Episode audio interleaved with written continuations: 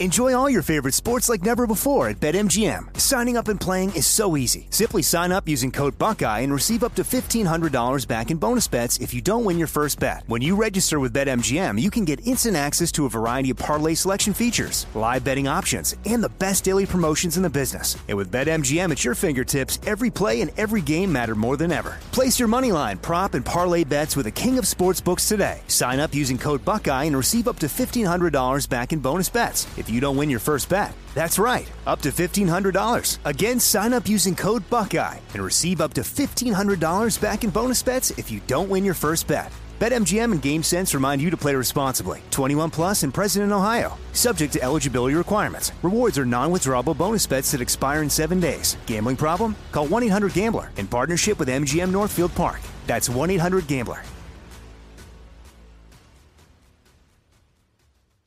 You know you've got a comeback in you. When you take the next step, you're going to make it count for your career, for your family, for your life. You can earn a degree you're proud of with Purdue Global. Purdue Global is backed by Purdue University, one of the nation's most respected and innovative public universities. This is your chance. This is your opportunity. This is your comeback.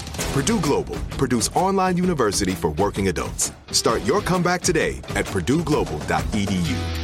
When you buy Kroger brand products, you feel like you're winning.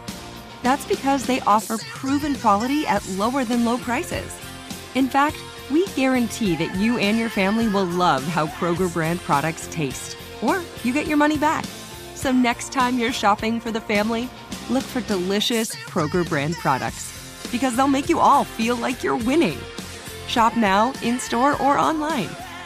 Kroger, fresh for everyone. We lost one of the good ones. It's one more thing.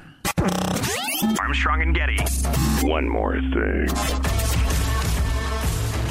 He hasn't died, he's resigned. Joe, explain to people who Peter Boghossian is. He's a professor at uh, Portland State University, is that right? Was, which Was, is the um, key to this podcast. And he is one of uh, the trio of folks, including Helen Pluckrose and uh, James Lindsay, who put out those faux social science papers that uh, many of which were published that were hilariously, ridiculously ridiculous, but they were indistinguishable from real social science research and papers, trying to make it clear that that field is rife with bullshit, in, you know, in a word. Yeah, yeah, and and and a lot of the wokeness that's going on in the world was being fought by uh, those people, including Peter Boghossian, who up until today worked for Portland State University. He has resigned, and a number of people said you got to read his resignation letter. So let's do it. Um, Peter Boghossian has taught philosophy at Portland State University for the past decade. In the letter below, sent this morning to the university's provost, he explains why he's resigning. And here it goes. Dear Provost Susan Jeffords, I am writing to you today to resign as assistant professor of philosophy at Portland State University. Over the last decade, it has been my privilege to teach at the university. My specialties are critical thinking, ethics, and the Socratic method, and I teach classes like science and pseudoscience and the philosophy of education. But in addition to exploring classic philosophers and traditional texts, I've invited a wide range of guest lecturers to address my classes, from flat earthers to Christian apologists to global climate skeptics to Occupy Wall Street advocates. I'm proud of my work. I invited those speakers not because I agreed with their worldviews, but primarily because I didn't. From those messy and difficult conversations, I've seen the best of what our students can achieve, questioning beliefs while respecting believers, staying even tempered in challenging circumstances, and even changing their minds. I never once believed, nor do I now, that the purpose of instruction was to lead my students to a particular conclusion. Rather, I sought to create the conditions for rigorous thought, to help them gain the tools to hunt and furrow for their own conclusions. This is why I became a teacher and why I love teaching. But brick by brick, the university has made this kind of intellectual exploration impossible. It has transformed a bastion of free inquiry into a social justice factory whose only inputs were race, gender, and victimhood, and whose only outputs were grievance and division. Boy, that's really good. Wow, that is so good, yeah. Students at Portland State are not being taught to think, rather, they're being trained to mimic the moral certainty of ideologues. Faculty and administrators have abdicated the university's truth seeking mission and instead drive intolerance of divergent beliefs and opinions. This has created a culture of offense where students are now afraid to speak openly and honestly. I noticed signs of the illiberalism that has now fully swallowed the academy quite early during my time at Portland State. I witnessed students refusing to engage with different points of view. Questions from faculty at diversity trainings that challenged approved narratives were instantly dismissed. Those who asked for evidence to justify new institutional policies were accused of microaggressions, and professors were accused of bigotry for assigning canonical tests written by philosophers who happened to have been European and male. God, that's so crazy. At first, I didn't realize how systemic this was, and I believed I could question this new culture, so I began asking questions. What is the evidence that trigger warnings and safe spaces contribute to student learning? Why should racial consciousness be the lens through which we view our role as educators? How did we decide that cultural appropriation is immoral? Unlike my colleagues, I asked these questions out loud and in public. I decided to study the new values that were engulfing Portland State and so many other educational institutions, values that sound wonderful like diversity, equity, and inclusion, but might actually just be the opposite. The more I read the primary source material produced by critical theorists, the more I suspected that their conclusions reflected the postulates of an ideology, not insights based on evidence. I began networking with student groups who had similar concerns and brought in speakers to explore these subjects from a critical perspective. And it became increasingly clear to me that the incidents of illiberalism I had witnessed over the years were not just isolated events, but part of an institution wide problem. The more I spoke out about these issues, the more retaliation I faced. Early in the 2016 17 academic year, a former student complained about me, and the university initiated a Title IX investigation. Title IX investigations are part of a federal law designed to protect people from discrimination based on sex and education programs or activities that receive federal financial assistance. My accuser, a white male, made a slew of baseless accusations against me, which university confidentiality rules unfortunately prohibit me from discussing further. What I can share is that students of mine who were interviewed during the process told me the Title IX investigator asked them if they knew anything about me beating my wife and children. This horrifying accusation soon became a widespread rumor. Wow. Wow. With Title IX investigations, there's no due process, so I didn't have access to the particular accusations, the ability to confront my accuser, and I had no opportunity to defend myself.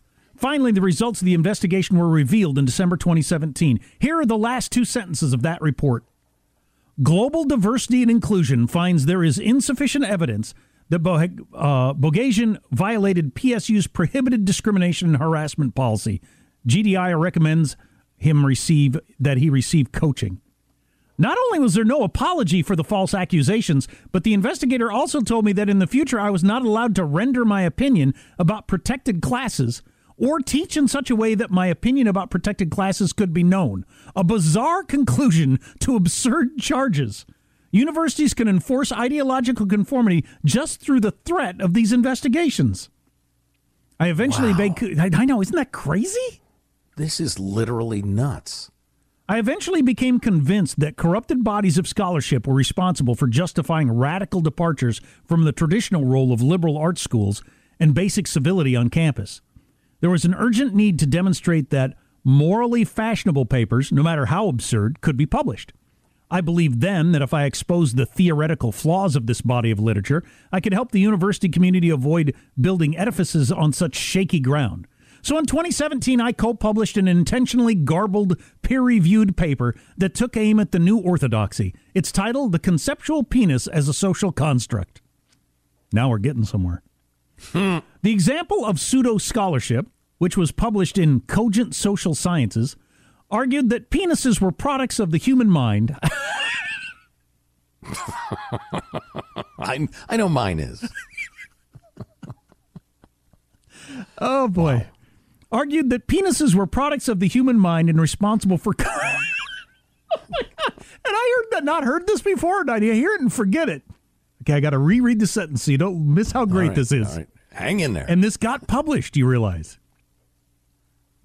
I argued that penises were products of the human mind and responsible for climate change. oh my God. Oh my gosh. Oh, oh, that's funny. Wow. Ah, I can't compose myself after that. Immediately Well, there, just remind yourself that the man's career has come to the end because True. the fascists running our universities no longer accept any independent thought. that got published in a peer-reviewed journal. Yeah. Penises are products of the human mind and responsible for climate change. Immedi- Immediately thereafter, I revealed the article as a hoax designed to shed, to shed light on the flaws of the peer review and academic publishing systems. Good Lord! The fact that that got published. Anyway, back to his letter. Shortly thereafter, swastikas in the bathroom with my name under them began appearing in two bathrooms near the philosophy department. They also occasionally showed up on my office door, in one instance, accompanied by bags of feces. Our university remained silent. When it acted, it was against me, not the perpetrators. I continued to believe, perhaps naively, that if I exposed the flawed thinking on which Portland State's new values were based, I could shake the university from its madness. In 2018, I co published a series of absurd or morally repugnant peer reviewed articles in journals that focused on issues of race and gender. In one of them, we argued that there was an epidemic of dog rape at dog parks and proposed that we leash men the way we leash dogs. Our purpose was to show that certain kinds of scholarship are based not on finding truth, but on advancing, advancing social grievances. This worldview is not scientific and it's not rigorous. Administrators and faculty were so angered by the papers that they published an anonymous piece in the student paper, and Portland State filed formal charges against me. Their accusation research misconduct based on the absurd premise absurd premise that the journal editors who accepted our intentionally deranged articles were human subjects. I was found guilty of not receiving approval to experiment on human subjects. Wow. Wow. Wow. So the people in trouble weren't the morons who published these obviously obvious to anybody who's normal fake papers, but he was in trouble for pulling a ruse. Meanwhile, ideological intolerance continued to grow at Portland State. In March 2018, a tenured professor disrupted a public discussion I was holding with author Christina Hoff Sommers and evolutionary biologist Bret Weinstein and Heather Heying. In June 2018, someone triggered the fire alarm during my conversation with popular culture critic Carl Benjamin. In October 2018, an activist pulled out the speaker wires to interrupt a panel with former Google engineer James Damore. The university did nothing to stop or address this behavior. No one was punished or disciplined. For me, the years that followed were marked by continual harassment. I'd find flyers around campus of me with a Pinocchio nose. I was spit on and threatened by passerby while walking to class. I was formed, informed by students that my colleagues were telling them to avoid my classes, and of course, I was subjected to more investigation. I wish I could say what I am describing hasn't taken a personal toll, but it has, it has taken exactly the toll it was intended to an increasingly intolerable working life and without the protection of tenure. This isn't about me. This is about the kind of institutions we want and the values we choose. Every idea that has advanced human freedom has always and without fail been initially condemned. That's an interesting thing to say. As individuals, I'm sorry, can you repeat that? every idea that has advanced human freedom has always and without fail been initially condemned. Yeah. I take his word for it, but an initial thinking of it sounds right. As uh-huh. individuals, we often seem incapable of remembering this lesson, but that is exactly what our institutions are for to remind us that the freedom to question is our fundamental right. Educational institutions should remind us that the right is also our duty. Portland State University has failed in fulfilling this duty. In doing so, it has failed not only its students, but the public that supports it. While I'm grateful for the opportunity to have taught at Portland State for over a decade, it has become clear to me that the institution is no place for people who intend to think freely and explore ideas. This is not the outcome I wanted, but I feel morally obligated to make this choice. For 10 years, I have taught my students the importance of living by your principles. One of mine is to defend our system of liberal education from those who seek to destroy it. Who would I be if I didn't? Sincerely, Peter Boghossian. Wow. That is so incredibly troubling. It really is This is. is how far it's gone, my friends. It is- That's a college campus these days. it is so straight out of the cultural revolution in China. I mean, it's just and and are we headed there? Are we going from spit on, you know, Nazi symbols to you know beating a guy up? Oh, sure. I mean, that's just that's right around the bend. You if would it think hasn't so. happened already. There's Yeah. no indication we're starting to go the other direction. There's no indication we haven't reached the end of this road. Yeah, you remember when those two uh, deans, uh, uh, husband and wife at Yale, were let go? The the screaming students there in the quad, screaming in their faces. I mean, that was at the very edge of violence. Good God! I mean, you and the administration cowers in fear, or they believe this crazy nonsense. So you write a paper about how penises are only created in our minds and they're responsible right. for climate change. Jesus. It gets published in a supposedly serious journal, and you're the one in trouble. Right. You're the one to look at. You're the one that makes everybody says we need to take a look at this, not the system that published that article. That, no, you said the, that the Earth orbits the sun, and so the high priests uh, called you to trial. Yeah, that's a very well, good way to put it. That's exactly it's what's going on there. Yeah, it's a cult. Wow. Sick. How do you justify sending your kid to any university like that that has that attitude? And having them borrow tens of thousands of dollars to do it? To turn them into crazy people. Wow. I'll be interested if anybody has any comments on this. They can email us or text us at 415 295 KFTC. But that's some really interesting stuff right there. And took a lot of guts. You know, I don't I don't know his situation. They've written a couple of books, but I doubt his finances are such that he's set for life and giving well, up his job like he, is. It doesn't sound like he could do it anymore. It was untenable. Well, right. It was physically right. dangerous. He couldn't teach. Having the speakers yanked out, all those examples he gave, nobody was disciplined for that. How can that be? Because they I were, can't believe the guy didn't quit earlier. Because they were on the side of right, I guess is the theory. Anyway, we'll be keeping our eye on this story. Everything woke turns to shit. There you go. Well, I guess that's it. Nobody wants to outlive their money, but it happens, especially for women. That's why Gainbridge offers the Parity Flex annuity, designed for women's unique retirement needs, with flexible withdrawals plus a guaranteed lifetime income benefit that keeps paying you even if your account balance is zero. Gainbridge is helping build a better financial future for women. Retirement income you can't outlive is the ultimate flex. Start saving now at Gainbridge.io. Visit Gainbridge.io slash ParityFlex for current rates, full product disclosures and disclaimers, and other important important information. Are you looking for the perfect move in ready home this spring season? Now's the time to buy at Fisher Homes. For a limited time only, enjoy below market interest rates starting at 5.375% APR, 6.139% APR. With these exclusive lower rates, you can save hundreds on a move in ready home and start enjoying the benefits of home ownership even faster. Schedule your personal tour with one of our new home specialists at FisherHomes.com and make this spring the season you find your perfect home sweet home. Financing provided by Victory Mortgage, LLC, NMLS 461249, Equal Housing Lender.